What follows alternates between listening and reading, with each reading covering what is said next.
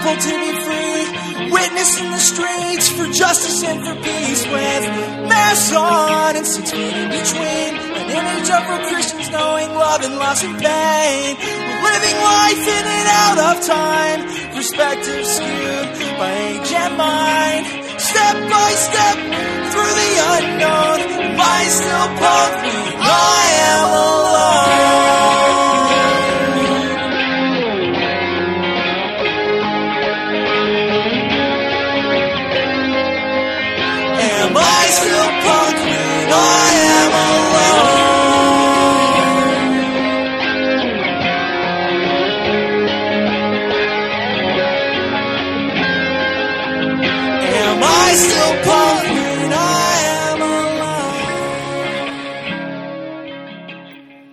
Dunker Punks. How are you in these weird times? The news sometimes feels so intense these days that it can feel hard to know which disaster to learn about in any given moment. Every morning, it seems some new hidden horror is brought to light. This unveiling is overwhelming. And I've been thinking about this verse from Ephesians 5 a lot lately as all this unveiling happens. It's about light and secrecy. From Ephesians 5 Let no one deceive you with empty words. For because of these things the wrath of God comes on those who are disobedient. Therefore, do not be associated with them. For once you were in darkness, but now in the Lord you are in light. Live as children of light. For the fruit of the light is found in all that is good and right and true. Try to find out what is pleasing to the Lord. Take no part in the unfruitful works of darkness, but instead expose them. For it is shameful even to mention what such people do secretly. But everything exposed by the light becomes visible, and everything that becomes visible becomes light. There's power in exposing dangerous and hurtful things that have been thriving for a long time in secret. This letter to the Christians in Ephesus calls us to live as children of the light. And when I hear that, I understand it to mean, at least in part, that we should be willing to receive the truth even when the truth is painful. Because this passage says that everything exposed to the light becomes visible, and everything that becomes visible becomes light. When the truth gets uncovered, no matter how uncomfortable it might be, when we air out a situation or expose one of those festering wounds to the curative power of sunlight, healing becomes a possibility. Alex McBride is a new contributor to the Dunker Punks podcast. A recent graduate of Manchester University, he's serving through Brethren Volunteer Service in Portland, Oregon now. Alex shares some reflections in this episode about the true meaning of apocalypse and the possibilities it might bring. Here's Alex.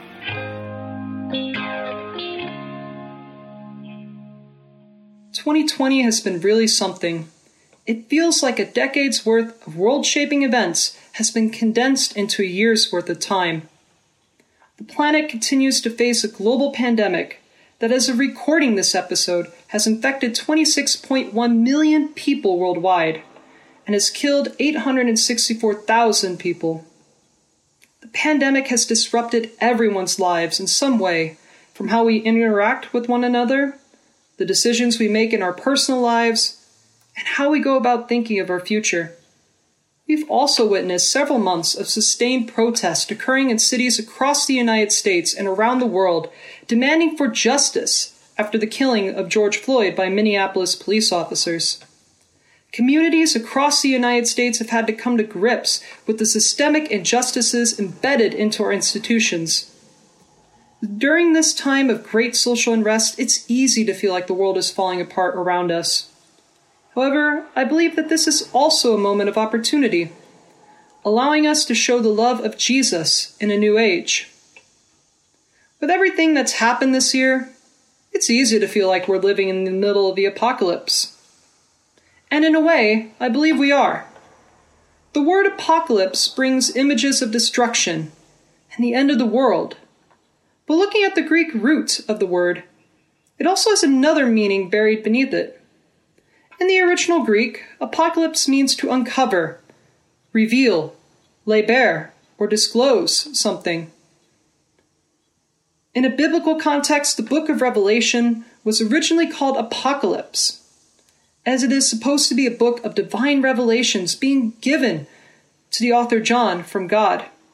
It is believed that this book of the Bible was originally written during an intense period of persecution being experienced by the very early church, and was written to bring hope to these early Christians. Now, I'm going to guess that most of you listening to me haven't received such visions like the ones that are described in the book of Revelation. But that does not mean we cannot uncover some revelations in our present day. I believe that the events that we are witnessing today has uncovered several revelations of the problems and shortcomings present in our communities. In the United States, the pandemic has revealed just how fragile our economic system really is. As a result of many states and cities implementing stay at home orders during the initial COVID 19 outbreaks, the U.S. economy has taken a massive hit. Many Americans have lost their job because of the pandemic, and many small businesses have gone under as less and less people became unwilling to go out except for necessary reasons. The drastic loss of income has caused many families to become food insecure with images of massive lions gathering outside food banks appearing on the news. Many of these people have also lost their health insurance, provided to them through their place of employment. Losing your health insurance during a pandemic is just adding insult to injury. The cost of healthcare in the United States was extremely expensive before the pandemic. Now many are going to have to worry about how much it will cost for them to be treated if they do catch the virus we are also on the verge of an eviction and homelessness crisis, as many tenants are behind on their rent and could be forced onto the streets with nowhere to go. While there is now currently a national eviction moratorium for the rest of the year, that's only providing temporary relief for these families and just pushes the crisis back by a few months. While more people have returned to work as the months wore on, that isn't necessarily being done safely. In just a matter of days, the US economy fell apart thanks to a virus not visible to the naked eye. However, not everyone has suffered as much. According to an August 3rd article published by Business Insider, it is estimated that the billionaires in the United States have seen their combined total net worth increase by 637 billion since the pandemic started. This as 40 million Americans have filed for unemployment. Many American workers felt forced to return to work because they need to earn a paycheck, despite the risk of becoming infected with COVID 19 due to unsafe work conditions. The income inequality gap that has plagued our country for years has only become more and more apparent as the year has gone on. However, this year has not just laid bare the class divisions in this country, it has also further illustrated the racial divides that have existed in our country for generations. About three months ago, on Memorial Day, videos began to be spread across the internet showing a Minneapolis police officer kneeling on the neck of a man named George Floyd, while he laid there handcuffed, begging for his life. Three other police officers just stood there and watched.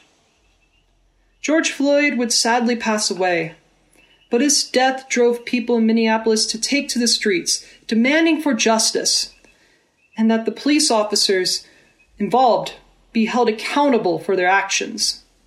Since then, Black Lives Matter protests have reemerged in cities across the United States and even in countries around the world. While videos of police brutality inflicted on the black community have been appearing online for several years now. The video of George Floyd seems to have been a turning point when it came to public opinion on policing in America. In the weeks since protests began, discussions about race relations in the United States has been brought back into the mainstream conversation, and many politicians are facing pressure to address these injustices.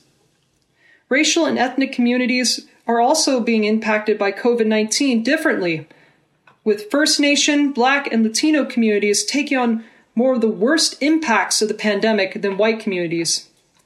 These communities are often more vulnerable to the economic ramifications of the pandemic as well.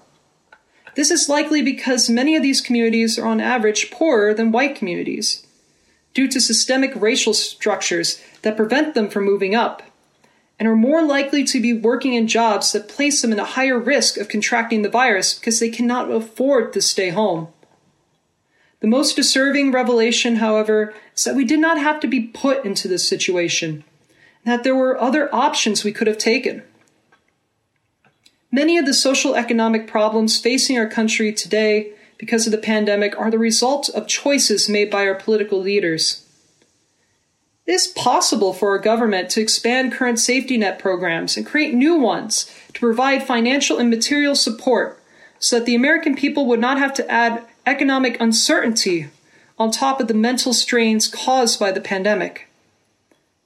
The federal government could have expanded Medicare and Medicaid to ensure that Americans who have lost their employer provided health insurance remained covered during the pandemic. Small businesses that had to shut down during the lockdowns could have been given financial aid to cover all their essential business costs and cover the paychecks of their employees so that business owners and employees did not feel pressured to reopen before they felt it was safe. A rent forgiveness program could have been created so that tenants who've fallen behind on their rent because they've lost their job due to the pandemic did not have to worry about being evicted. I know, I know. I don't have all the answers. I'm sure that there are more steps or other options that could have been taken that are just slipping my mind right now. But maybe these can get the wheels turning. Regardless, none of these options were taken, or at least not taken in a way that would have benefited everyone. Instead, our government has decided to take a more crueler option. That's just increased the suffering and anxiety of many. Many states decide to end COVID 19 lockdowns early, despite not having the infrastructure needed to do so safely. Members of Congress were quick to allocate trillions of dollars that could be given directly to corporations and big businesses to prop up the stock market, but have been dragging their feet when it comes to providing substantial financial aid to the millions of Americans who are just struggling to get by.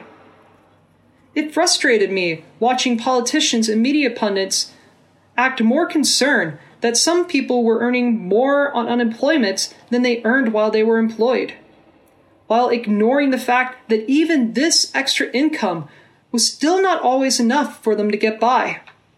Why would the wealthiest country in the world decide to take this route? The answer is simple we chose to. Now, I'm not saying that we as individuals decided to follow this path, but that we as a society have made this choice together based on what we value. Americans hold a very individualistic worldview. We believe in the worth of every individual. And while that's not a bad thing, I believe that Americans have taken that to a very dangerous extreme. We romanticize the image of the rugged individual the idea of one person being able to provide everything for themselves through hard work, not needing anything from anyone else. Anyone who's unable to make it themselves is just not working hard enough, or is trying to mooch off the rest of us. We honor and celebrate the wealthiest in society, attributing their vast fortunes to their hard work and skills. However, these idealized images of the world don't always play out that way. Humans are social creatures and have often relied on each other to accomplish tasks that we can't do ourselves. How often have we relied on the kindness of others when we fall into tough times? Some are able to work hard their entire lives but are unable to move out of their current situation. Focusing on wealthy corporate leaders often fails to recognize that their wealth and success would not have been possible if it were not for the hard work of the people under their employ. However, our current society is fixated on this idea of making sure that only the right people have access to social safety nets, that only the right people receive help. Politicians spend so much time and effort to put more and more barriers on welfare programs in the hopes of making those people just give up on the program, claiming that it will motivate them to find a job. From my personal observations, it's never that easy. Examples of this mentality can be seen in how American society views crime, policing, and justice. American society has been focused on punishing those accused of crimes to the max without any regard of what that offense was. Prison inmates are dehumanized in the eyes of the public, and instead of focusing on reforming and reintegrating them into society, we are told not to care, that they deserve to suffer. You can link these dynamics to racial injustices in society as well, as Black and Latino communities tend to be poor on average, and higher levels of poverty is linked to higher levels of crime. This enforces the negative racial stereotypes of members of these communities held by our society at large, causing many of us to just simply look away from the problems that are facing them. These areas are often more policed as well, which can often lead to more incidents of police brutality. While many of these revelations are difficult to view, there has been some revelations from this year that's given me hope for the future. That together we have the ability to take our society into a new direction. Times of great social upheaval may seem hopeless, but it also provides an opportunity for us to bring radical change. We Dunkerpunks have an opportunity to change the mentality in our communities and show the world that there's another way to live, one that's based on examples that have been shown by Jesus. We have an opportunity to bring forth the kingdom of God to earth. A society that's ruled by compassion and generosity instead of one that's based on condemnation and selfishness. And I believe that we're already on our way there. For the past eight months, communities came together to provide mutual aid to those who are most vulnerable to COVID 19, and then came together again over the summer to demand for racial justice.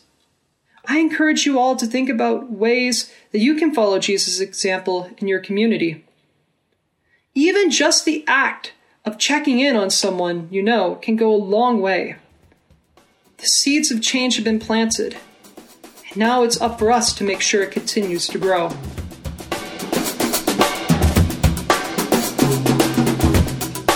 What sort of apocalypses are you witnessing in your own life right now? What is being uncovered? Where is the light getting in? And can you see a way forward where that light might be starting to bring about some unexpected healing? Alex invites us to consider ways that we can participate in just that, joining in the healing ways of Jesus. So, Dunker Punks, how about it? How will you join in? The Dunker Punks podcast exists because of you. And some folks do heavy lifting behind the scenes to make it possible. I'm Dana Cassell, one of your hosts.